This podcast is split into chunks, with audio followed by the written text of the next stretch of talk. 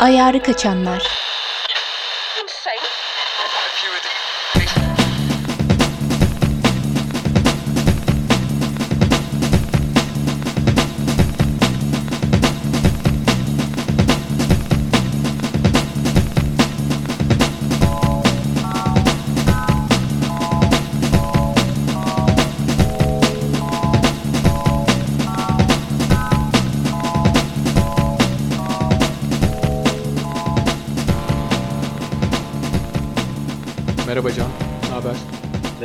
Abi. Sen nasılsın? İyiyim. Teşekkür ederim. ben de iyiyim. Tersten gittik. evet, biraz sıcaklarla e, boğuşuyoruz bu aralar İngiltere'de. Kolay gelsin. Bizim zaten klasik e, sıcaklar bizde normal ama sizde anormal bir durum varmış galiba. Ya biraz ani oldu. Mayıs ayının sonuna kadar çok iyiydi hava. Bir anda böyle çarptı bizi. Başka bir haber ben ikinci doz aşımı oldum. Burada 8 haftaya düşürdüler aradaki aralığı. 11 haftaydı hmm. başlangıçta.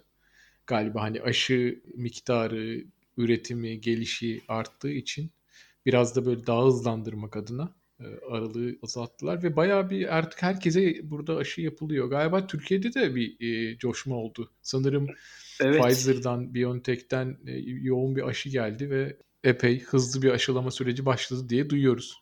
Evet öyle gözüküyor. 40'lı yaşlara kadar indi e, zannedersem. Hani bana daha gelmedi ama e, bu hızla devam ederse yakın sürede gelecektir diye düşünüyorum. Bakalım umarım iyi yönde etkiler bu pis belayı.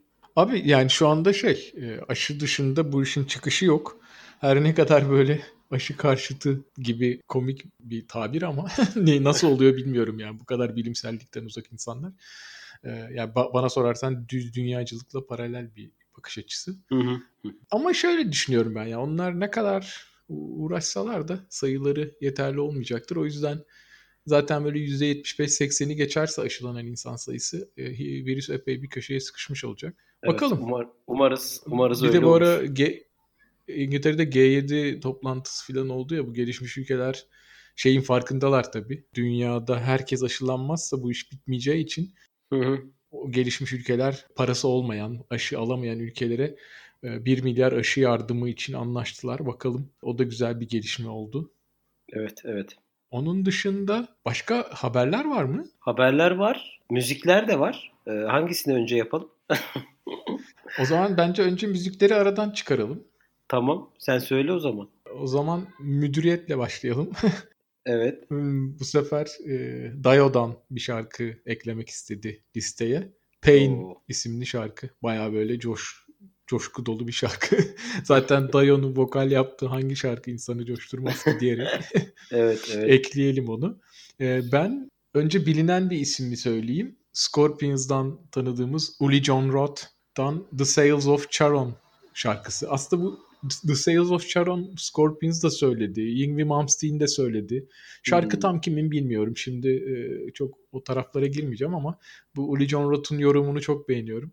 Onu ekleyebiliriz. Tamam. Bir diğeri de e, biliyorsun böyle bir dönem e, çok erken yaşta ölen rockçılar vardı. Böyle Jimi Hendrix, e, evet, Janis evet. Joplin, Jim Morrison falan gibi.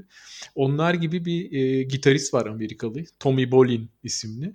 Çok hmm. tanınmıyor çünkü 76'da ölmüş. 25 e, yaşında çok genç yaşta.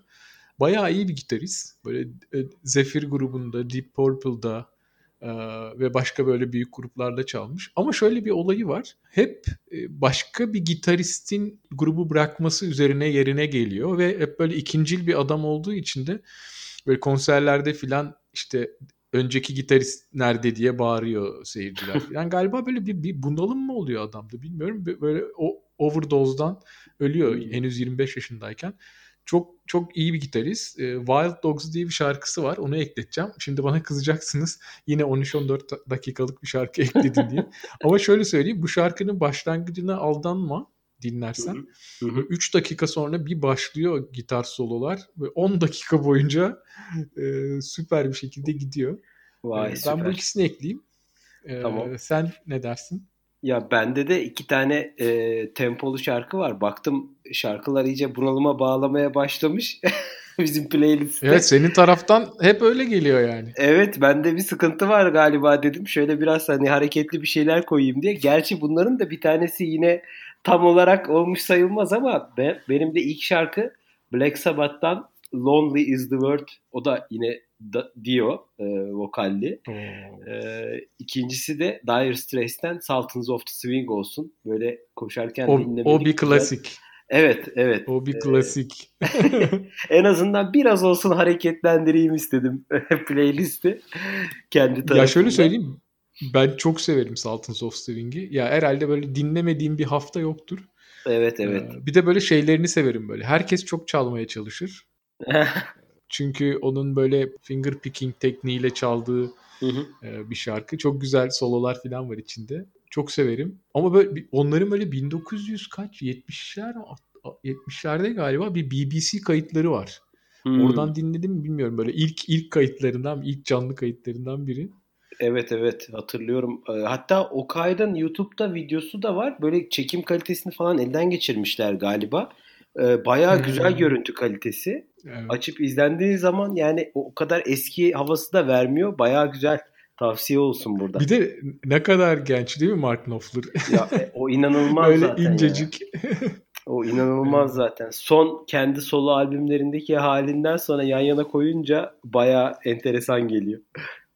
Bak Mark Knopfler deyince hemen şurada kısa bir şey anlatayım. Ee, biz şimdi buraya geldikten sonra daha çok fark ettik. Zaten biliyorduk buranın kültürünü de. Böyle İngiltere biraz böyle gelenekçi. Değişmiyor yani. Her şey aynı kalıyor. Yıllarca, yüzyıllarca hatta. Ee, yani Türkiye ile karşılaştırınca biraz tam tersi durum var. Orada da böyle her mahalle sürekli değişiyor ya her şey. ee, evet evet. E, şey vardı böyle küçük bir video vardı. Mark Knopfler'la ilgili. Adam böyle e, hala yaşadığı kasabada e, gidiyor. E, ilk başladığında gitar aldığı müzik e, şeyi dükkanı hala açık. Orada gidiyor konuşuyor falan. Ya bir düşünsene böyle her şey aynı kalmış. Süper. Bu böyle ilginçti. Böyle de bir anekdotu var. Ya öyle bir girdik ki abi konuya. Biz buraya taşındık işte Mark aradı falan diyeceksin. keşke keşke. o Mert'cim hoş geldin diye. bir öyle bir giriş yaptık. Evet. Ya işte buranın öyle bir özelliği var. O, o aklıma da onu getirdi hemen. Tabii müzik konusunda İngiltere e, gerçekten Ya tabii tabii böyle şeyler var. Stüdyolar var mesela. Araştırıyorsun. E, hala duruyor mesela stüdyo. E, bakıyorsun böyle 70'lerde kimler gelmiş, kimler geçmiş stüdyodan. Evet, hala evet. orada çok acayip devam bir şey. ediyor çalışma. Harika. O zaman biraz böyle sporu, spordaki ayarı kaçanlardaki haberlere dönelim biraz. Ben başlayayım istersen. Şöyle bir haber, çok komik şeyler oldu bu hafta. Ee, kadınlar 10 bin metrede rekor kırıldı. İki gün sonra bir daha rekor kırıldı. ee, ilkini Sifan Hasan koştu. Aynı pistte iki gün sonra Etiyopya'nın e, galiba elemeleri vardı, olimpiyat elemeleri. Orada da Letensebet Gidey 5 saniye daha fazla geliştirdi e, rekoru. Yani Sifan Hasan 2 gün sahip oldu rekora. Ama şunu söylemeden geçmeyeceğim bu haberi söyledikten sonra. Bu pistteki ışıklar var ya daha önce bir bölümde konuşmuş muyduk bilmiyorum. Böyle e, pistin evet. iç, iç kulvarının içine böyle ışık koyuyorlar. Dünya rekorunu gösteriyorlar pace olarak. Hı hı. E, dünya rekoru temposunu görüyorsun yani. Dolayısıyla hani böyle atletin üstündeki yüklerden biri de pacing'tir ya böyle hızlı gitmeyeceğim ee, dünya evet. rekoru temposundan biraz düşmeyeceğim. Yani bazen böyle dalarsın iki saniye geride kalarsın veya çok dala, dalarsın bir anda çok hızlanırsın önceden hızlanmaman gereken kadar filan. E, şimdi Hı-hı. o yükü üstünden alıyor. Bu her iki rekor da öyle kırıldı. Ya bu bence biraz böyle şey çok böyle e, önemli gibi görünmese de bana sorarsan biraz böyle o rekorları benim gözümde şey yapıyor. Biraz böyle yaralıyor gibi diyebilirim. Tabii, e, yani ama hey, teknoloji gelişiyor. Onun karşısında da duracak değilim açıkçası. Evet, evet. Sadece belirtmek istedim. Atletin üstünden bir yükü aldığı kesin. Yani o kafadaki evet, hesaplar evet. hani dediğin senin o pacing'deki ince ayarlar diyeyim bir anda ortadan kalkıyor. O da enteresan bir olay. Evet. Başka haberler var mı? Haberler var. Sosyal medyada da paylaştık aslında ama burada tekrar söyleyelim bu e, Amerikalı demir kovboy Iron Cowboy lakaplı James Lawrence 100 günde 100 Iron Man denemesi yaptı biliyorsun. Hatta hmm. yüzde de yetinmedi onu bitirdi. Bir de üstüne 101 yaptı Cilao niyetine. Evet, evet. Öyle bir bakalım rekor şey geçecek mi? E, muhtemelen geçecektir. Hep süreler gerçi şey bildiğim kadarıyla ne derler cut-off zamanının dışına çok düşen süresi var ama ne olacak bilmiyorum ama sonuç olarak 100 günde arka arkaya 100 tane Ironman mesafesi tam mesafe triatlon bitirmiş oldu. O da bizim ayarı kaçanlar evet. listesindeki başlardaki manyaklardan bir tanesi. Şunu kastediyorsun değil mi? Yani normal yarışlarda Ironman yarışlarında bir cut-off süresi oluyor. Tabii. 16 saatti galiba. Ee, 17 saat olması lazım. Ha 17 mi? 17'yi geçtiği e, günler oldu diyorsun yani. Evet evet yani bakalım yani tam e, resmileşti mi açıkçası bilmiyorum ama e, önümüzdeki günlerde çıkar kokusu. Bir başka haber geçmiş değil ama gelecekle ilgili. bir hafta sonra Six Days in the Dome diye bir yarış var Amerika'da. Hmm. E, böyle kapalı bir e, alanda e, 6 gün yarışları yapılıyor. Yani 24 saat, 48 saat ve 6 gün yarışları yapılıyor. O yarışlarda Taggart Van Etten konuşmuştuk önceki bölümlerde. Hı hı. E, işte bantta 100 mil rekoru falan kırmıştı. O yarışta normal hani pistte 100 mil rekoru kırmak üzere orada yarışıyor olacak. Çok da iddialı hazırlandı. Hep söyledik ya inanılmaz hacimler yapıyor diye. Evet, evet. Bakalım ne olacak. Orada e, o yarış ünlü bir yarış Amerika'da. Bakalım o yarış sonraki bölümümüzde konuşuruz detaylarını. Evet anladım. E, bir haberde şeyden verelim. Jonas Dihman'dan verelim. Başlardaki bölümlerde de konuştuğumuz dünya çevresine triatlon yaparak geçen arkadaşımız diyeceğim. o da e, şu an koşuya başladı. Uçakla geçti Amerika'ya.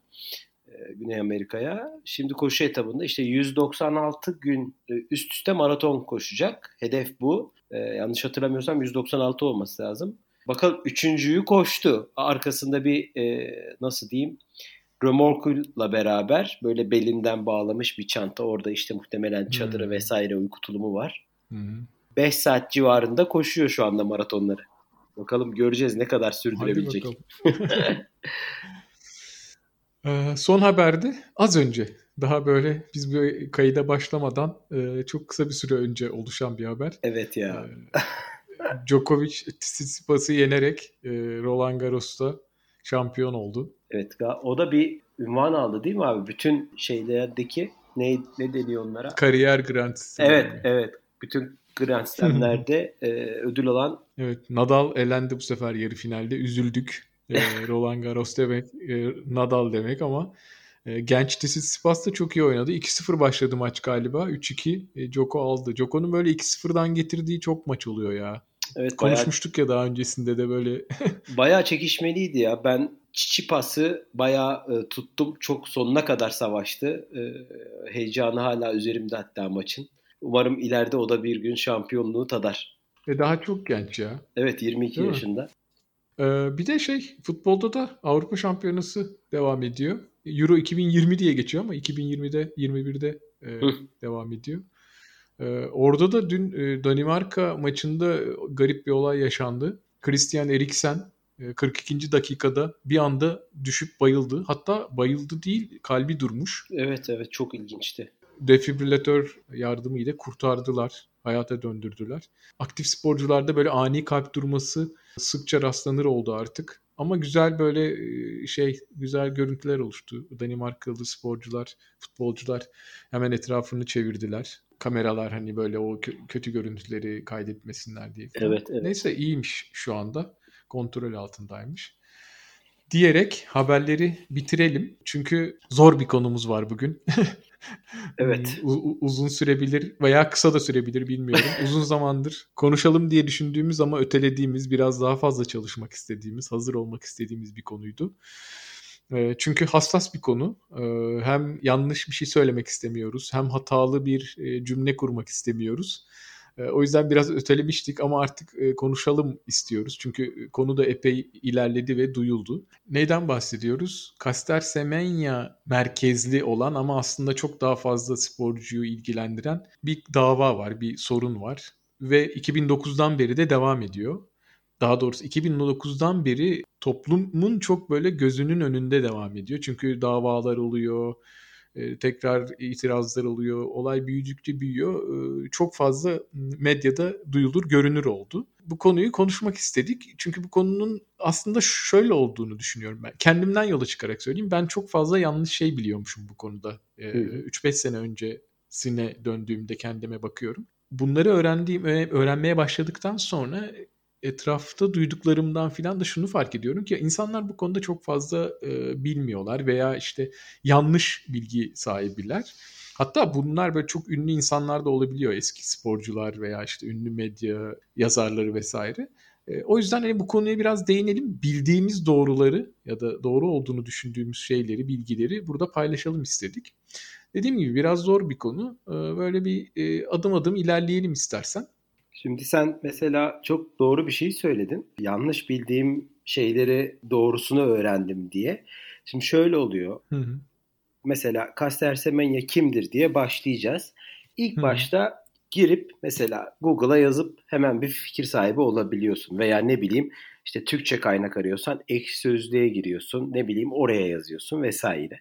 Şimdi orada e, kafanda bir şey oluşuyor ama birazcık daha derinlemesine araştırdığın zaman senin de söylediğin gibi abi e, durum bayağı bir farklı. Onu çok net görüyoruz. Yani gördük. Şimdi burada aslında bizim yapacağımız doğrusu nedir bu işin değil de daha çok durumu anlatmak ve bununla ilgili bir farkındalık olsun. E, insanlara bunun hikayenin doğrusunu aktarmak aktarmaya çalışacağız aslında değil mi? Bunu yapmaya çalışacağız. Bu evet, evet, evet. Buna da neden giriyoruz Can? Çünkü hayat böyle hep konfor alanında, rahatlık alanında geçmiyor. Yani mesela sporu Kesinlikle. ben izleyeyim, eğleneyim, keyif alayım, işte galibiyetleri, zaferleri göreyim, yenilgilerde üzüleyim.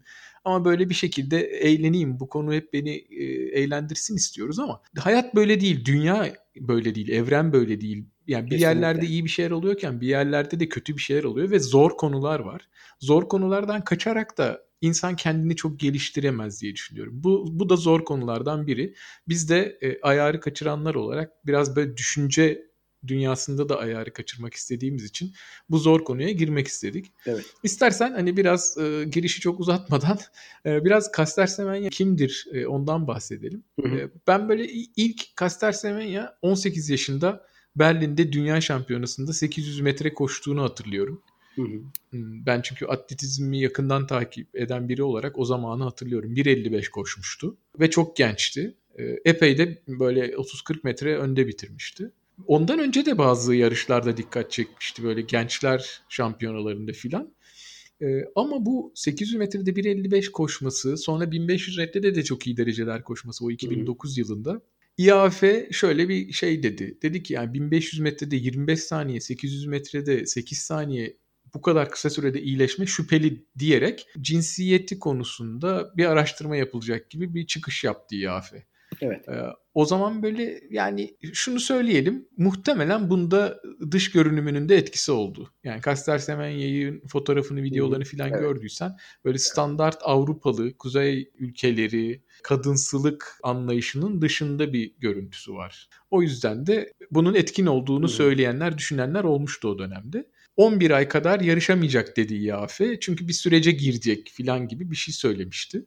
Hatta Temmuz evet. 2010'da da IAF'den yeniden bir açıklama geldi. İşte Semenya 2009'da e, başladığı süreci tamamladı artık yarışabilir gibi bir açıklama yaptılar. E, ya bu süreç neydi, neye başlamıştı, ne oldu filan diye araştırıldı. Sonra ortaya çıktı ki bu süreç aslında hormon tedavisiydi. Caster Semenya'nın testosteron seviyesinin yüksek olduğu ve bu seviyeyi düşürmek için hormon tedavisine başladığını öğrendik o dönemde. Hemen sonrasında da yine 2011'de IAF hyperandrojenizm denen e, konuyla ilgili kurallarını duyurdu. Şimdi hyperandrojenizm ne? Hyper e, fazla büyük demek. Androjenizm de işte er, androjen e, hormonlar, erkeklik hormonları. Yani erkeklik hormonları fazla olan atletler hakkında bir yeni kurallar silsilesi duyurdu. E, ve şöyle dedi yani e, Semenya gibi atletler e, hormon tedavisiyle 10 nanomol per litre yani litre başına 10 nanomolün altına düşürecekler ve orada tutacaklar eğer yarışmak istiyorlarsa gibi bir kurallar silsilesi açıkladı 2011'de. Evet. Ee, burada şunu söyleyelim istersen abi. Hı-hı. Bu 10 nanomol dediğimizde erkeklerin e, testosteron seviyesinin en düşük seviyesi. Evet, yani evet. erkek steroidlerdeki en düşük seviye 10 nanomol. IAF diyor ki 10 nanomolün altındaysa kadındır diye bir bir şey söylüyor. Evet. evet. Yani şöyle, onu şöyle söyleyelim. E, ileride testosterona geldiğimizde konuşacaktık ama e, ortalama bir kadının e, 1.7 nanomol değeri. Hatta yüzde kadınların %99'unun da 3'ün altında olduğu. Evet. Maksimumun da 5 olduğu söyleniyor. Söyleniyor derken biliniyor diyelim bilimsel olarak. E, o yüzden bu 10 nanomoli o dönem belirlemişlerdi. Doğru söylüyorsun. Evet. 2012'de bu kurallar geçerli olduğu dönemde, Semenya da bu hormon tedavisini aldığı dönemde e, Londra olimpiyatlarında 800 metrede gümüş madalya aldı Semenya. Hatta altını evet. Maria Savinova almıştı Rus. 2011'de de Deogu da aynı şey olmuştu. Yine gümüşü Semenya aldı. Rus Maria Savinova da altını almıştı. Bu her iki yarışta da Maria Savinova'nın dopingli olduğu ortaya çıktı ve altın Semenya'ya kaldı. Yani 2011-2012'de de böyle bir şey oldu. Ee, sonra 2014'te başka bir atlet ortaya çıktı. Duty Chand isimli Hindistan'dan genç bir atlet. JASA yani CAS diye mi okuyalım? E, Court of e, Arbitration for Sports diye İsviçre'de bir e, mahkeme diyelim. Öyle bir mahkeme var. CAS. CAS'a dava açtı Duty Chand. Ve şey dedi. Çünkü e, Duty Chand'a yüksek testosterondan dolayı süresiz uzaklaştırma cezası vermişti IAF. Duty Chand da dava açtı ve ben böyle bir uygulamayı kabul etmiyorum diyerek dava uzadı. Temmuz 2015'te CAS IAF'nin hyperandrogenizm kurallarını 2 yıllığına askıya aldı Can. Evet. Dedi ki IAF'ye atletleri doğal ve değiştirilmemiş özelliklerinden dolayı dışlayamazsınız. Elinizde yeterli delil yok. Hı hı. O yüzden bu kurallarınızı 2 yıllığına donduruyoruz. Duty chant da temize çıktı. E, gidin düzgün delil evet. toplayın getirin. Bak bilimsel verilerle gelin hı hı. dediler. E, neyse e, tabii evet. Semenya da e, bu durdurulduğu için normale döndü kendi hayatında. E, Rio'da olimpiyatlarda yine 800 metre altına aldı. E, 1.55-28 koşmuştu yine.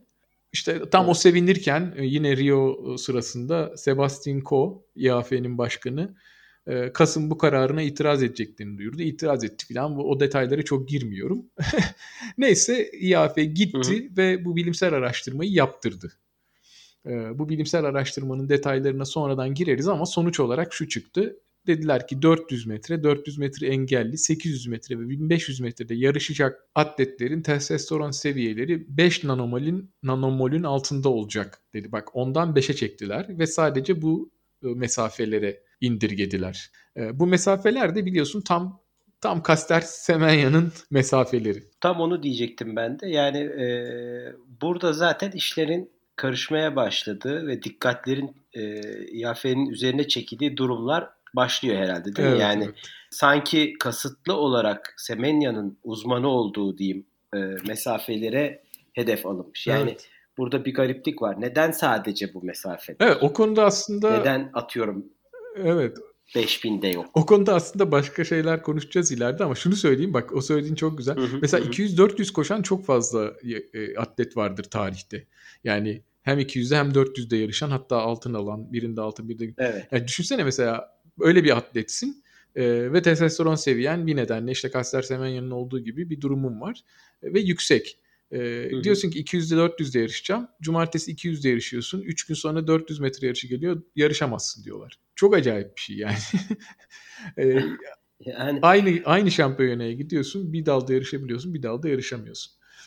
E, sonra e, Mayıs 2019'da e, bu sefer Kaster Semenya kasa başvurdu tamamen kendine özgüymüş gibi görünen bu kuralları itiraz etti. Ama şey bu sefer kaybeden Kasser Semenya oldu. IAF kazandı ve e, buna uymak zorundasın dendi. İsviçre'de üst mahkemeye gitti Kasper Semenya. Kas'ın da üstünde olan. İsviçre'deki e, adını tam hatırlamadığım işte bizde de oluyor ya böyle e, daha üst mahkeme. Oraya gitti. Orada da kaybetti. Şimdi Avrupa İnsan Hakları Mahkemesi'ne başvurduğu söyleniyor. O dava henüz başlamadı. Bir şekilde devam ediyor. Şimdi Kaster Semenya'nın tarihçesi böyle. Peki Kaster Semenya'nın durumu ne? Neden testosteronu yüksek? Evet. Aslında biraz oraya girelim istersen. Kaster Semenya aslında söyledik hyperandrogenizm e, kategorisine giren bir atlet. Yani erkeklik hormonları aslında özel özel olarak da testosteron testosteron seviyesi çok yüksek. O yüzden de farklı bir şekilde ele alınıyor. Ama şunu söyleyelim, Caster Semenya'nın durumu transgender dediğimiz cinsiyet değiştiren e, kişilerden farklı. Caster Semenya'nın durumu evet. kısaca DSD deniyor. Yani Difference of e, Sex Development diye. Yani Türkçesine e, cinsel gelişimdeki farklılık diye çevirebiliriz. Ha. DST atlet yani bunun da detaylarına gireceğiz aslında. Durum aslında özetle evet. Caster Semenya'nın özelinde şu. Sporda e, ve hatta genelinde dünyada insanların kültüründe e, cinsiyet binary yani ikili bir sistem. Yani bir sıfır şeklinde çalışıyor. Hı hı. Ya erkek ya kadınsındır ama e, biyoloji böyle demiyor. E, bunun arasında da şeyler var. Yani bu sıfırla birin arasında da durumlar var. Hatta buna da intersex evet. deniyor yani sıfırla bir arası. Yani bu, bu, bu bir spektrum aslında. Caster Semenya da bunlardan birine giriyor. Onun detaylarına daha, daha sonra gireceğiz. Ama kısaca hiper androjen bir atlet. Şimdi Semenya ile ilgili aslında baktığımızda biyolojik olarak ben doğru anladım değil mi? Şimdi biyolojik olarak XX kromozomu yani kadın kromozomu ta- taşıyor. Yok hayır. Öyle değil. XY kromozomu taşıyor. Değil mi? Evet. İstersen ona girelim hemen. Ya aslında şöyle hmm. Can, çoğunlukta e, cinsel gelişim e, şöyle oluyor. E, anneden X kromozomu geliyor, babadan Y kromozomu veya X kromozomu geliyor. Çünkü erkekler XY oluyorlar kadınlar XX kromozomu taşıyorlar. Yani çocuğa anneden hı hı. X geleceğinden eminiz. Babadan X mi Y mi gelecek ona göre de cinsiyeti belirlenecek. Evet. Yani. Böyle kısaca özetliyoruz ama aslında durum böyle de değilmiş. Mesela X, XY, XY, Y gibi veya X, 0 gibi durumlar bile var. Yani onlara hiç girmiyorum şimdi.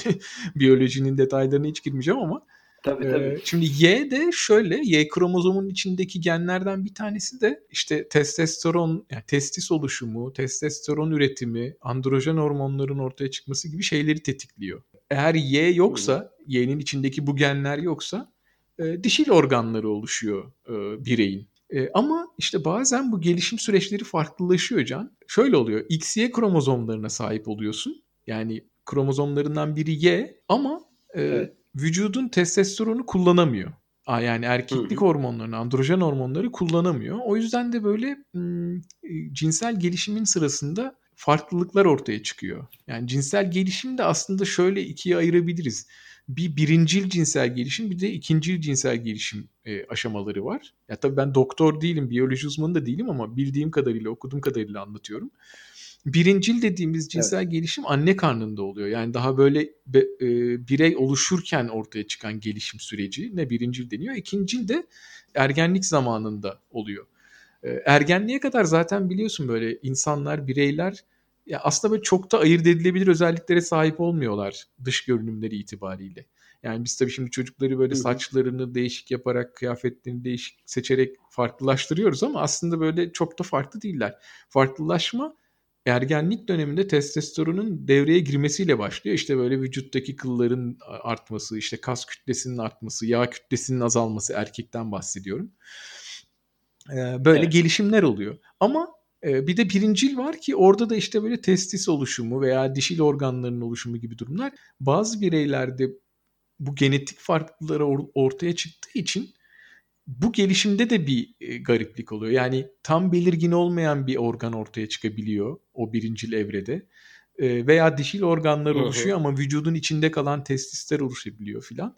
Yani aslında bu insanın e, doğasında olan genetik e, değişikliklerden bazıları. Tabii 10 binde bir veya 50 binde bir tam öyle istatistik de çok belli değil ama bu, bu seviyede az rastlanan durumlardan bir tanesi. Evet, o zaman şunu söyleyebiliyoruz. Aslında doğduğumuzda bu erkek, bu kadın ayrımı kolay yapılabilen bir şey gibi gözükse de konu bu kadar basit değil. Evet, evet. Bunu çok rahat söyleyebiliyoruz aslında. Ya şöyle, e, ya şimdi tıp biraz daha geliştiği için e, biraz daha böyle e, hızla belirleniyor ama yani bazı Hı. bazı anne babalara diğerlerine olduğu kadar kolaylıkla müjde kızınız oldu, müjde oğlunuz oldu diyemeyebiliyor doktorlar. Ama bazen gerçekten hani Anladım. gözden de kaçtığı oluyordur muhtemelen. Böyle bir durum evet. var. Yani Kaster'in durumu da bu aslında. Onun da detaylarına girmeden istersen biraz da şeye bakalım mı? Ee, Şimdi 2009'dan sonrasındaki tarihçeye baktık ama 2009'dan önce nasıl oluyordu bu işler? Ee, benim mesela ilk aklıma gelen şey olmuştu. Ya iyi tamam hani şimdi e, testosteron bakılıyor, yok işte XY kromozomu diyoruz da 1920'lerde 30'larda nasıl oluyordu? Moleküler biyoloji gelişmemişti falan diye. Ee, ya o gerçekten korkunç can. Çok uzun yıllar ya böyle 1980'lere kadar 90'lara kadar şöyle bir şey oluyor yani kadın olduğunu ispatlamak için yani kadın kategorisinde yarışmak için kadın olduğunu ispatlamak için böyle çırılçıplak doktorlardan oluşan bir komitenin karşısına çıkman gerekiyor. Yani böyle gözle e, evet. e, doktorlar seni inceliyorlar. Tamam kadındır deyip e, sana bir sertifika veriyorlar. E, bu, bu çok acayip bir şeymiş. Yani ben mesela bunun duyunca şimdi düşünsene mesela şu anda böyle bir şey olduğunu yani insan hakları falan nasıl olaylar olur yani ama işte çok yakın zamana kadar bu böyle devam ediyormuş. Bununla ilgili çok çarpıcı bir örnek var 1964 yılından. Eva Klobukowska e, isimli atlet e, 100 metrede bronz madalya kazanıyor. Ondan sonra senin dediğin bu garip testlere sokularak kadın e, nasıl diyeyim bu testlerden kadın olduğuna dair karar çıkıp bu testlerden geçiyor. Ama gel gör ki bundan 3 sene sonra başka bir test çıkıyor bu testte kromozomlara bakılarak yapılan test bu testten geçemeyip erkek oluyor. yani 3 yıl öncesinde kadın sonra kromozom testine bakılarak kadın olmadığı anlaşılıyor. Böyle garip durumlar. Aslında evet e, o böyle ilk böyle ortaya çıkışlarından bir tanesi haklısın. Ama daha önce olan olayın daha önce yaşandığı ama ortaya çıkışının daha sonra olduğu bir olay daha var. 1930'larda hmm. Stella Walsh isimli Polonya asıllı bir koşucu var. İşte 100-200 koşuyor, 60 metre koşuyor filan. 1936'da Helen Stephens diye e, Amerikalı bir e, kadınla kapışıyorlar. İşte Helen Stephens geçiyor e, Stella Walsh'u. Polonya gazeteleri Helen Stephens'ı erkek olmakta suçluyorlar. Amerikalı gazetelerde Stella'yı aynı şekilde erkek olmakta suçluyorlar. Baya baya böyle tartışmalar sürüyor medyada. Neyse sonra Stella Bosch 47'de Amerikan vatandaşı oluyor. Amerika'da yaşamaya Hı-hı. başlıyor. İşte bir adamla evleniyor filan derken 1980'de bak bayağı yakın zamanlarda Cleveland'da yaşarken bir markete gidiyor. Markette bir olay çıkıyor. Hani Amerika'da çok olur ya böyle olaylar. Evet. Ee, bir silahlı saldırgan e, işte ateş ediyor etrafa. Bu da ölenlerden birisi. E, otopsi yapılıyor dolayısıyla. Otopside ortaya çıkıyor ki e, kadının uterusu yok. Ee, nor, normal olmayan abnormal bir üretrası var. İşlevsiz ve tam gelişmemiş bir penise sahip. Yani böyle ne tam erkek ne tam evet. kadın oldu. Yani 1980'de düşün böyle 40, 43 sene 44 sene sonra bu ortaya çıkıyor. Ee, acayip olay olmuş mesela o dönem. Ee, çok çok yazılmış. Buna benzer başka bir olay da senin hmm. anlattığına benzer başka bir olay da 400 metre engelli koşan Maria Jose Martinez Patino diye bir kadın var. Ya sonradan öğreniyoruz ki bu kadın da mesela 46 XY evet. kadın deniyor bunlara. Yani işte 46 kromozom, e, XY kromozomları var deniyor. E, ama androjen insensitivity yani androjen e, hormonları duyarsızlığı var, sendromu var. Yani erkeklik hormonları üretiyor ama bunlara karşı duyarsız. Dolayısıyla XY olmasına rağmen kadın olmuş. Neyse 1983'te yapılan testte bu testi geçiyor bir sertifikası var. Bunlarla yarışlara katılıyor ama 1985'te bir yarışa gidiyor ve sertifikasını yanına almadığını fark ediyor. Diyorlar ki ya git hı hı. E, hemen yeniden teste gir. Çok uzun sürmüyor. Sertifikanı al yarışa girersin falan diyorlar. Kadın tekrar gidiyor e, teste giriyor ama bu sefer geçemiyor. Yani düşünsene mesela böyle kadın olarak doğmuşsun, kadın olarak büyümüşsün. İşte hatta bir nişanlısı var. Ee, yani genç bir kadınsın. Sana birisi diyor ki yok sen kadın değilsin. Yarışamazsın kadınlar kategorisinde. Sonra bu tabii çok böyle şey oluyor. Çok tartışılmaya başlıyor bu konular. Büyük bir sosyal baskı ortaya çıkıyor ve 1999'da şeyden vazgeçiliyor. Artık bu testlerden filan vazgeçiliyor. Çünkü 1996 olimpiyatlarında 3000 kadın katılımcıdan 7'sinde buna benzer bir olay olmuş Can. Epey çokça rastlanan. Yani 3000 kadın katılımcıdan evet. 7'sinde Y kromozomuna rastlanmış. Dolayısıyla 1990'da tamamen vazgeçiyorlar. Ve 2000 olimpiyatlarında kadınlık testi denen şey zorunluluğu ortadan kalkıyor. Ama şöyle bir kural kalıyor Can. bir olay ortaya çıkarsa, birisi bir suçla, suçlama yaparsa veya bir gözlem sonucu bir şüphe oluşursa genetik test yapacağız, başka testler yapacağız, uzmanlar inceleyecek falan diye bir kuralı bir kenara bırakıyorlar. İşte aslında 2009'da evet. Semenya'ya olan da bu. Oradan kalan bu şey var ya, bu zorunluluk yok ama bir gözlem sonucu şüphe falan deniyor ya işte aslında o ilk konuştuğumuz mevzu e, burada devreye giriyor ve Semenya 2019'da olan şey bu oluyor aslında. Yani aslında 2009'da Semenya ilk ortaya çıktığında senin başta söylediğin gibi dış görünüşü, fiziksel görünüşü itibariyle dikkati bu kadar çekmese acaba bu konu bu kadar tekrar gündeme gelir miydi? İnsan onu da merak etmeden duramıyor diyeyim. Yani ben ilk başta onu düşündüm. Evet Can evet yani haklısın çünkü şöyle bu konuda bazı e, taraflar da şunu savunuyorlar. Yani bunda biraz böyle bir ırkçı bir bakış açısı da gördük diye söylüyorlar. Çünkü hani genel geçer kabul görmüş işte e, Avrupa ve Batı dünyasının kadınsılık anlayışı Afrikalı atletlerde farklı bir kadınsılık var veya farklı bir görünüm var.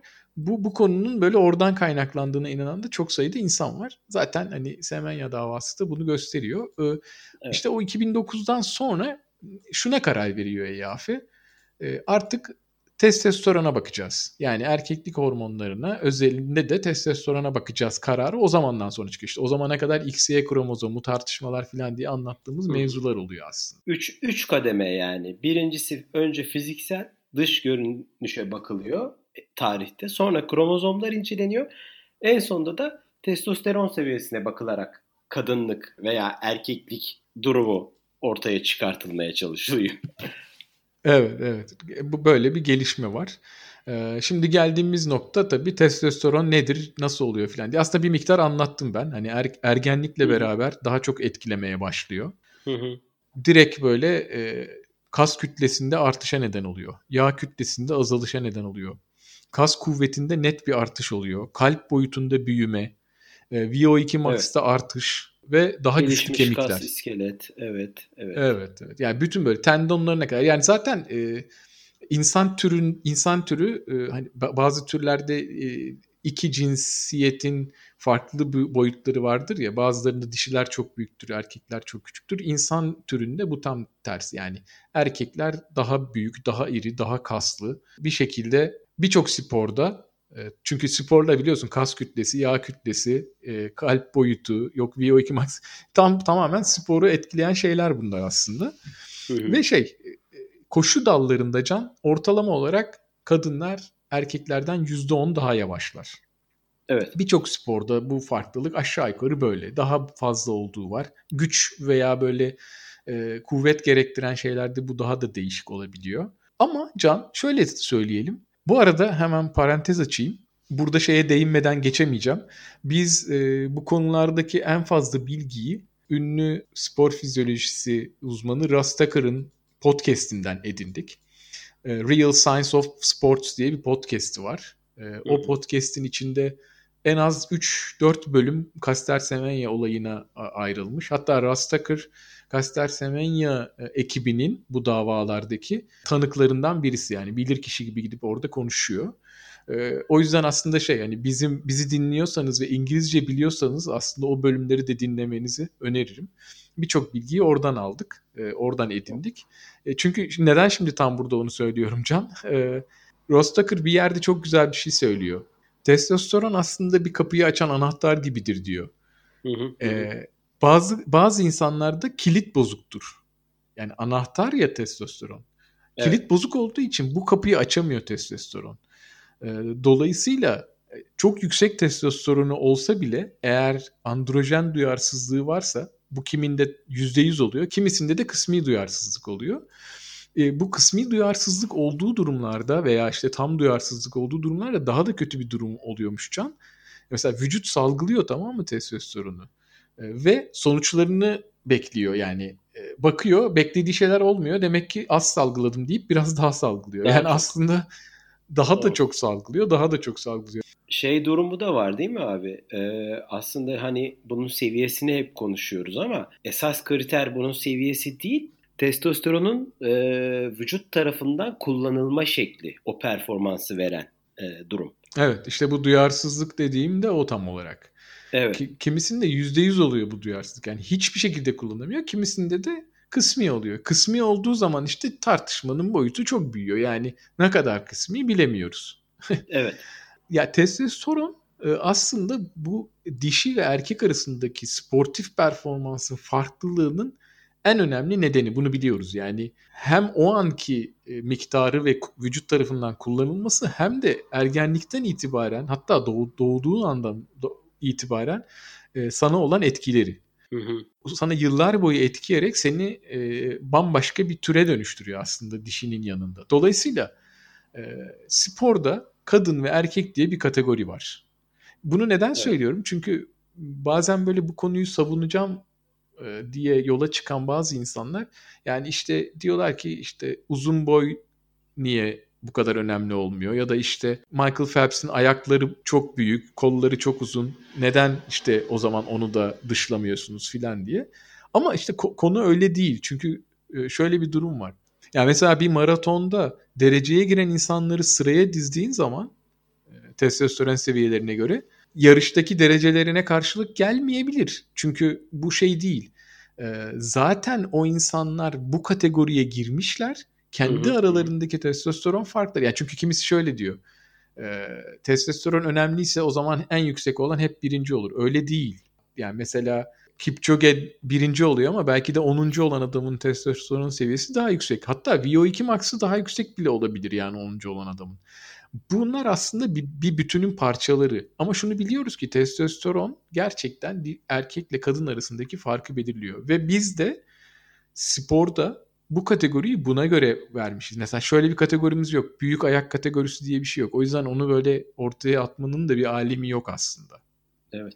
Ya aslında ben burada şurada takılıyorum abi. Yani bütün bu konuştuğumuz detayları bir kenara bıraktığımız zaman insan olarak Semenya'yı veya benzeri sporcuları, benzeri insanları aldığın zaman şimdi bunlar da herkes gibi e, çok ciddi antrenmanlar yapan, işte ne bileyim ciddi fedakarlıklar yapan, sonuçta bir yerlere gelmek için onlar da sürekli çalışıyorlar. Bunu düşündüğüm zaman böyle konu ayağımın altından kayıp gidiyormuş gibi oluyor. Yani sanki hani Semenya'ya bu insan DST durumunda yani işte testosteronu fazla o yüzden bu kadar hızlı o yüzden bu kadar yarış kazanıyor demek kadar herhalde garip bir durum olamaz diye düşünüyorum. Evet yani mesela şey değil mi tarihi konuştuk çünkü şeyi fark ediyorlar ya tarihte de zaman zaman ya yanlış düşünmüşüz böyle değilmiş mesela X, Y tam olarak ayırt etmiyormuş gibi. Hı-hı. Şimdi de mesela testosterona sarılıyor e, insanlık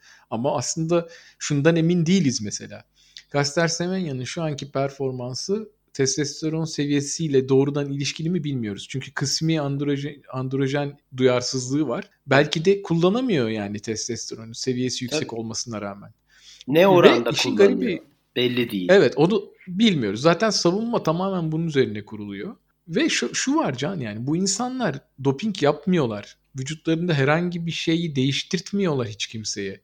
Yani evet. doğdukları gibiler ve doğdukları gibi senin dediğin gibi herkes gibi çalışıyorlar ve geliyorlar bir şekilde yarışıyorlar. Bak sana e, şunu söyleyeyim. Sence mesela 800 metre dünya rekoru Kaster Semenya'nın mı? Ee, evet. Baktın mı bilmiyorum. Değil.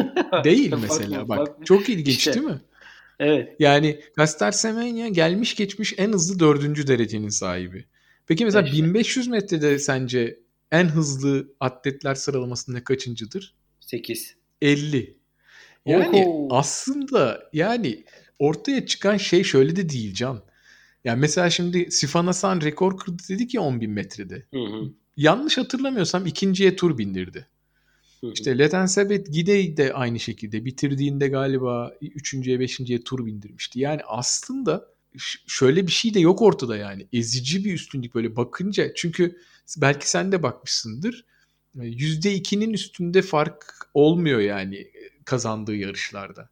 Dolayısıyla evet. aslında e, bilerek, isteyerek sanki bu konunun bir şekilde halledilip ortadan kaldırılmasını istiyor İAF gibi bir durum var. Tam bu noktada istersen şeye gelelim. Şimdi son durum ne? İAF'nin bu son kararı tam olarak ne diyor ve ne olacak gibi bir konuya değinelim. Demiştik evet. ya işte e, bu 400-400 engelli falan diye. Ya İAF gidip kendi finanse ettiği bir e, bilimsel çalışma yaptırıyor Can. Yani İAF'nin parasını verdiği hatta İAF'de çalışan doktorların yaptığı bir çalışma var. Bu çalışma da şöyle değil yani. Gidip birilerinin üstünde bir araştırma yapmıyorlar. 2011 ve 2013'teki şeyler, yarışmaların sonuçlarına bakıyorlar bütün dallarda ve diyorlar ki işte testosteron yüksek olan kadın atletlerin kazandığı yarışlar bunlar. Demek ki bu bu mesafelerde bu önem kazanıyor. Bu, bu o kadar acayip bir sonuç ki. Yani zaten orada bu insanlar var. Böyle sonuç bulmanız çok garip değil yani. Hatta şöyle bir şey var. 100 metrede negatif etkisi olduğunu söylüyorlar. Bu tam şey. Çok yani komik. o karar neresinden tutsan elinde kalıyor durumu. Ve şöyle Can, o verileri incelediğinde bakıyorsun makalelere, ya makaleye pardon tek makale var. Şüpheli. E, sonuçlar sonuçlar 400 400 engelli ve 800 diye çıkmış. Sonradan ne, nasıl oluyorsa orada sonuçlarda olmayan 1500'ü de ekliyorlar. Sebastian Coe'nun kararıyla. Bak ne acayip şeyler oluyor. Sonra hatta e, Rostaker'ın da içinde olduğu bir ekip bu verileri inceliyor. Hatalı veriler var. Sonradan eklenmiş evet, veriler evet. var. Olan verilerin bazılarının olmadığı görülüyor vesaire. Yani sanki böyle İAF bu konuyu böyle dert top edip kapatıp atmak istiyormuş gibi bir görüntü var. Yani ben, ben de öyle bir izlenim oluştu. Hı hı. Şimdi eğer bu mesafelerde, bu dallarda yarışıyorsan diyor ki gideceksin. E, üç şeyden birini yapacaksın. Bak evet. üç şeyde ne biliyor musun? Biri ameliyat. Yani eğer e, vücut içinde testisin varsa yani testosteron üreten hı hı. organların varsa bunu aldıracaksın. Ameliyatla. Düşünebiliyor musun? Hı. Veya testosteron üretimini bloklayan ilaçlar injekt ettireceksin vücuduna. Evet. Veya sürekli e, doğum kontrol hapı alarak testosteron seviyeni düşüreceksin. Yani hani normalde şey yapıyoruz ya biz böyle. Böyle yapan sporcuları cezalandırıyoruz ya. Yani kendi evet. vücutlarına böyle etkiler yapan. Hatta Can e, böyle bir belgesel var. Ugandalı orta mesafeci Annet Negesa ile ilgili. Hı-hı. YouTube'da bulunabilir ama Almanca, İngilizce altyazıyla dinleyebilirsin. Bu ameliyatı olmuş. Hatta o videoda şey de var. Bu ameliyat olmuş başka bir kadın ama e, ismini açıklamak istemiyor.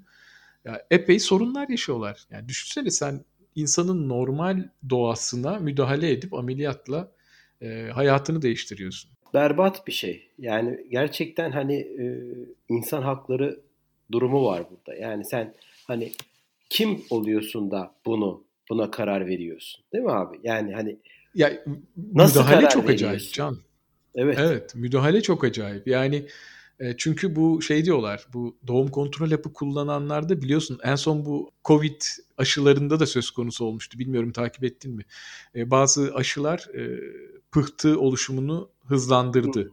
Hatta yan bazı böyle durumu. olaylar oldu. E, yan etki durumu. Zaten Covid de neden oluyor ya pıhtılaşmaya. Onun evet. gibi. Ama böyle e, aşılarda milyonda 3 falan gibi ya da 10 milyonda 3 gibi falan böyle çok küçük istatistikler. Ama şunu fark ettiler. Zaten doğum kontrol yapı alan kadınlarda e, daha fazla oldu bu. Çünkü hmm. onun da böyle bir yan etkisi varmış tamam mı? Mesela düşünsene hiç böyle bir ihtiyacın yok. Durduk yere spor yapabilmek için doğum kontrol yapı kullanacaksın. Yani ve pıhtı atacak mesela böyle bir şeyle.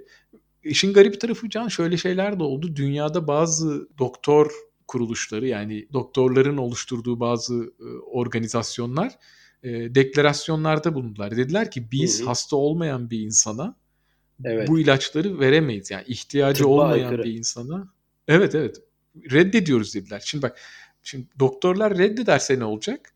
Sen düşün dedin ki ben spor yapmak istiyorum tamam gideyim alayım. Doktor da vermiyor sana. Çünkü o da diyor ki benim ettiğim yemine aykırı.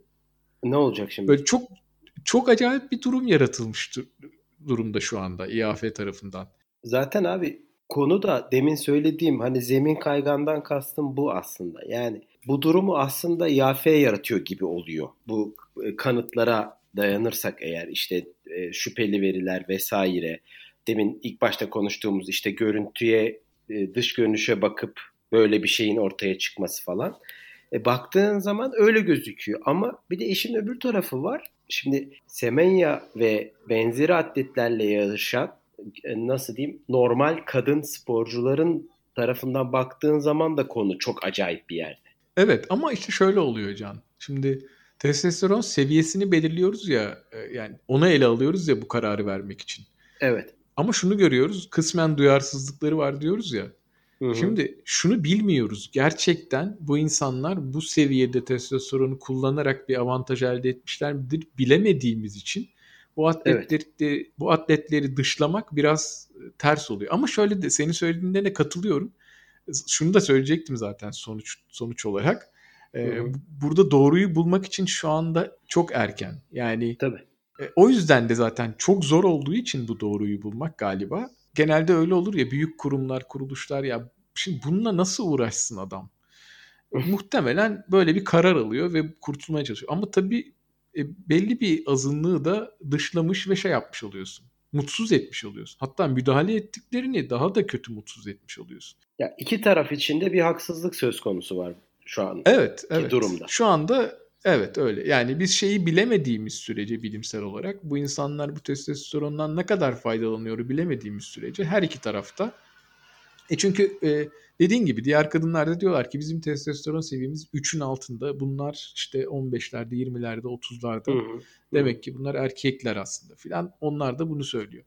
Asıl Can e, son olarak gelmek istediğimiz noktaya gelelim istersen. Evet. Buradaki bir karışıklık var. Hatta bunu e, ünlü maraton rekortmeni Paul Radcliffe falan da yapmıştı bu hatayı. Çok insan yapıyor. Hı hı. Bu insanları e, transgenderlarla karıştırmak veya aynı kefeye koymak gibi. Çünkü şimdi bir de e, bunun paralelinde bu transgender olayı da bu aralar çok gündemde. Evet. Bir kere şu gender olayını bir o, ayırt etmemiz lazım. Şimdi İngilizce'de bu seks ve gender diye iki ayrı kelimeyle ifade ediliyor. Birisi biyolojik cinsiyet, birisi sosyal cinsiyet. Yani sen mesela senin sosyal cinsiyetini sana kimse söyleyemez. O senin söyleyebileceğin bir şey. Yani insan kendisi hı der ki hı. ben kendimi böyle hissediyorum. Ben kendimi böyle var olmak istiyorum diyebiliyor. Ama evet. biyolojik cinsiyet birilerinin sana söyleyebileceği yani bilim adamlarının seni inceleyerek sana söyleyebileceği bir şey. Evet. Dedik yani böyle X, Y kromozomu, testosteron, şu bu organlar, organeller. Ama gender yani sosyal e, cinsiyet böyle değil. Şimdi ve biliyorsun son dönemde bu sosyal cinsiyet konusu epey hassas bir konu. İnsanlar bu insanları kabul etmek taraftarlar. Ya her ülkede değil tabii.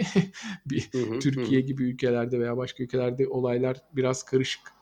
Tabii. Bu konuda sorunlar var ama e, biraz böyle hani e, nasıl diyelim gelişmiş ülkelerde, batı medeniyetlerinde filan bu Avrupa'da, Kuzey Avrupa'da çok böyle kabul edici, içe alıcı yani onları da benimseyici bir e, politikalar güdülüyor ve e, kültür o yönde evriliyor.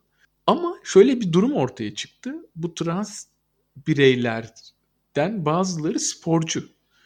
Yani evet. bu insanlar e, aslında işte 20'li 30'lu yaşlarına kadar erkek olarak e, hayatlarını erkek olarak doğuyorlar, erkek olarak sürdürüyorlar ve sonra kendilerini öyle hissetmedikleri için belli müdahalelerle, az önce de söylediğimiz müdahalelere benzer müdahalelerle, ameliyatlarla, ilaçlarla olmak istedikleri hale dönüşüyorlar. Kimisi belki de hiç müdahale etmeden öyle yaşamak istiyor. Zaten sen de biliyorsundur çok sayıda bu gender'ın şeyi var. Bir, iki değil yani erkek kadın gibi değil. Çok sayıda hatta LGBTİ plus filan diye gidiyor ya. Evet. Yani aslında e, sosyal cinsiyet çok sayıda var. Hatta böyle 50'ye kadar olduğu söyleniyor. Ben çok bilmiyorum detaylarını ama. Şimdi asıl sorun şu. Bir de bu transgenderlar var. Yani kendilerini öyle hissettikleri için. Şimdi sporda bu da büyük bir tartışmaya neden oluyor. Ve DST'lerle karşı, karıştırılıyor veya aynı kefeye konuyor. Hatta e, bunlardan en ünlüsü şu anda Yeni Zelandalı bir halterci var.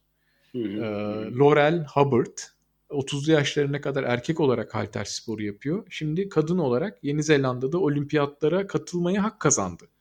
Evet. Ama şimdi olimpiyatlara katılabilecek mi, katılamayacak mı tartışmaları çok üst düzey sürüyor şu anda.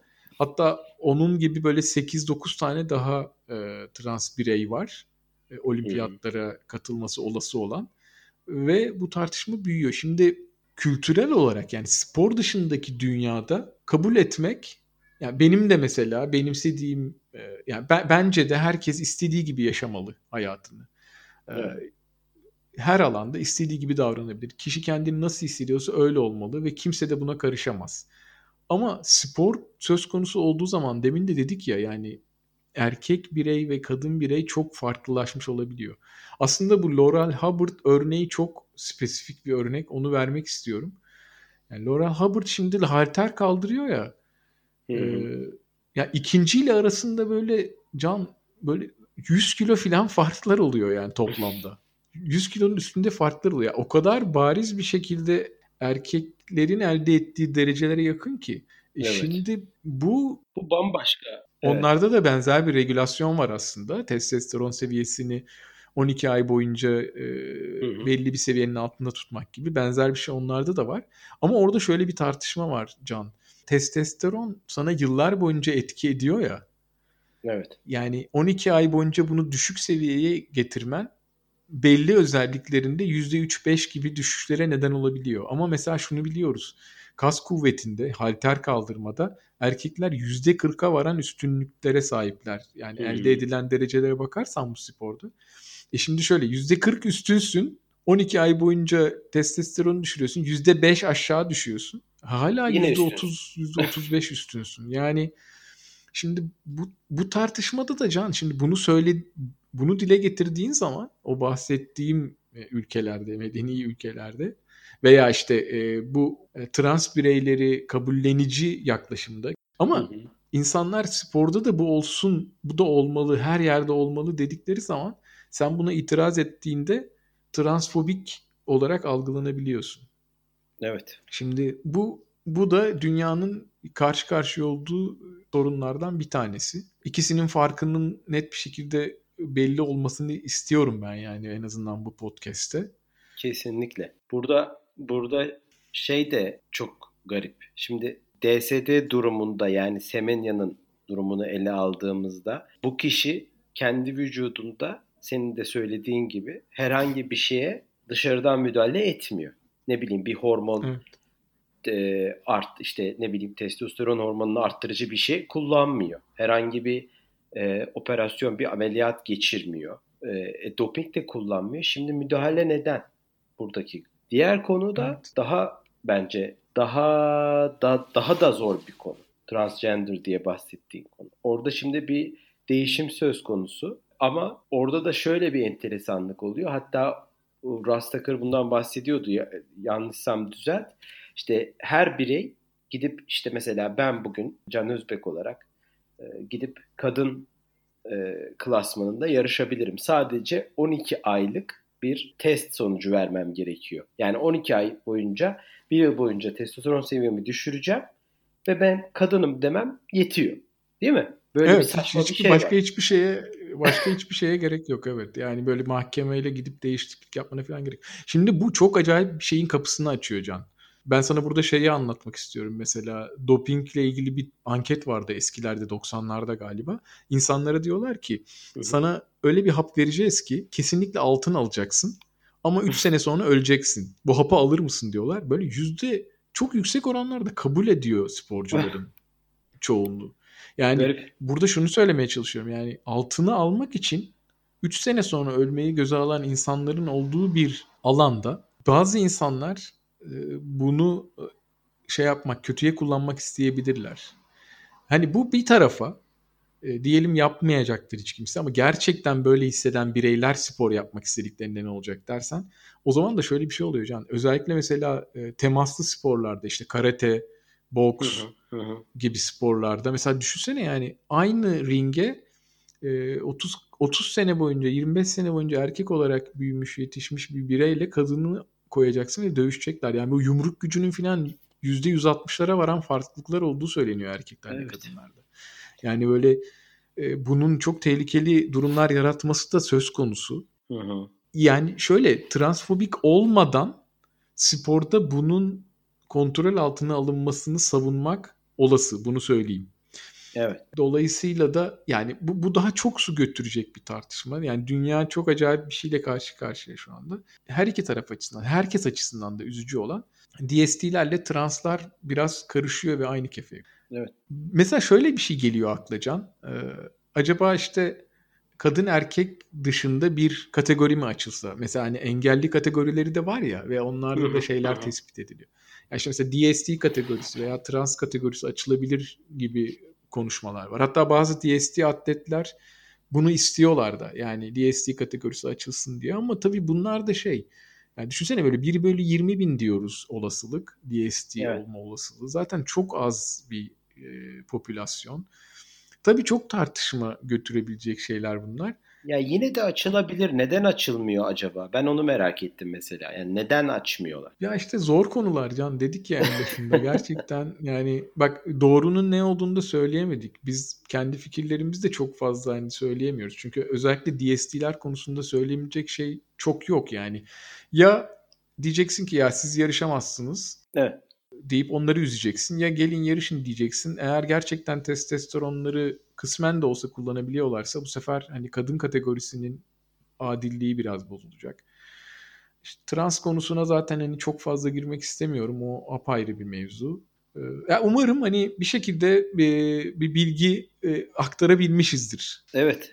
Ben e, benim açımdan yani özetlemem gerekirse senin de başta dediğin gibi aslında çok az şey biliyormuşum ve bunları dinleyince, okudukça, izledikçe hatta bayağı nasıl diyeyim aydınlandım diyeyim. Bir yerde Semenya'yı çok takdir ettim. Çünkü e, bu bir, senin söylediğin e, hormonu düşürme amaçlı önerilen e, şeylere girmedi. Yapmadı yani.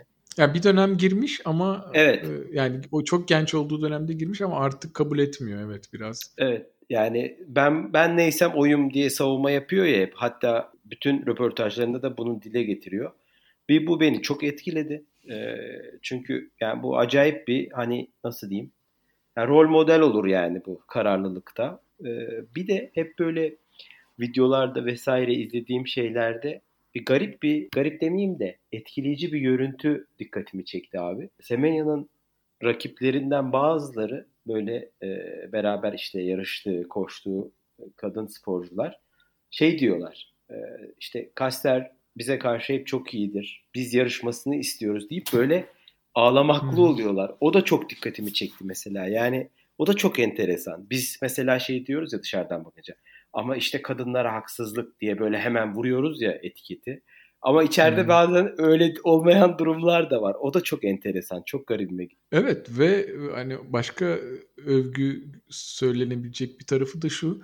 Yani bu kadar ikili bir dünyada yani hani binary erkek ve kadın ağırlıklı bir dünyada böyle bir durumda olmak aslında birçok o durumda insan kendini gizliyordur muhtemelen toplumdan. Hı hı, hı. Ee, ama Caster Semenya çok böyle net bir şekilde bunun üstüne giderek yani kendini şey yapmış oluyor. DST'liğin çok da böyle gizlenecek bir şey olmadığını. Ya bu doğal bir şey. Biz böyle doğduk.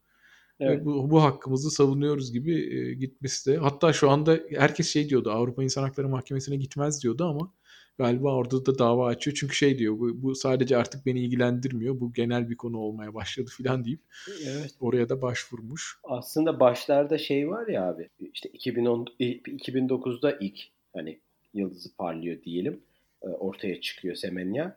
Hani o bu tartışmalar başladığında işte bir dergi bir derginin kapağına fotoğraf böyle işte kadınsı nasıl diyeyim böyle işte bilezikler, makyaj vesaire böyle kadın gibi gösterilmeye çalışılıyor.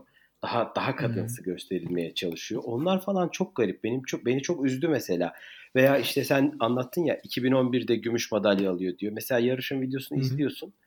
Sanki bilerek ayağını gazdan çekiyor gibi. 2012'de aynı. Orada da sanki böyle şey mi diyor acaba? Hani işte görün hani ben bir normal kadına tırnak içinde söylüyorum geçildim. Ya aslında evet Can o, o söylendi onu dile getirdiler bazı gazeteciler filan ama şöyle bir şey var yani hep aslında aşağı yukarı aynı sürelerde koşuyor ve demin de hmm. söyledim ya böyle zaten hani yapabildiği en iyi şeyler de dünya rekorları filan da değil yani eğer onu yaptıysa hep yapmıştır zaten. Anladım. Ama ben çok zannetmiyorum yani e, ama söylediği doğru evet öyle görünüyor. Evet. Şeyi söylemedik. Onu da söyleyerek bitirelim istersen. Şu anda ne yapıyor Kaster Semenya? Tamam Avrupa İnsan Hakları Mahkemesi'ne başvuruyor ama bir yandan da şunu yapıyor. O şeylerin dışında kalmaya çalışıyor dalların. Önce bir 200 metre denedi. Hani Tokyo'ya qualify olabilir miyim diye. 200 metrede çok başarılı olamadı. Sonra şimdi 5000'i denedi ama 5000'de de barajın 22 saniye falan altında kaldı. Ee, ya tabii şimdi bir yandan da şöyle diyor olabilir İAF kendince ya. Bak işte bilimsel çalışmamız çok güzel gördünüz mü? Öbür taraflarda başarılı olamıyor ama şunu biliyoruz yani. Ee, bu insanlar çok spesifik dallarda. Özellikle 800 o kadar spesifik bir dal ki. Yani e, yani 800'cü bir şeyler atletler yani 3000 5000 koşmuyorlar genelde yani. 1500 belki 400 falan yani çok spesifik bir alan olduğu için ama var yani öyle başarılı olanlar da var. Mesela Frans'in Nyon Saba diye bir e, atlet vardı. O da DST'ydi. Kenyalı galiba.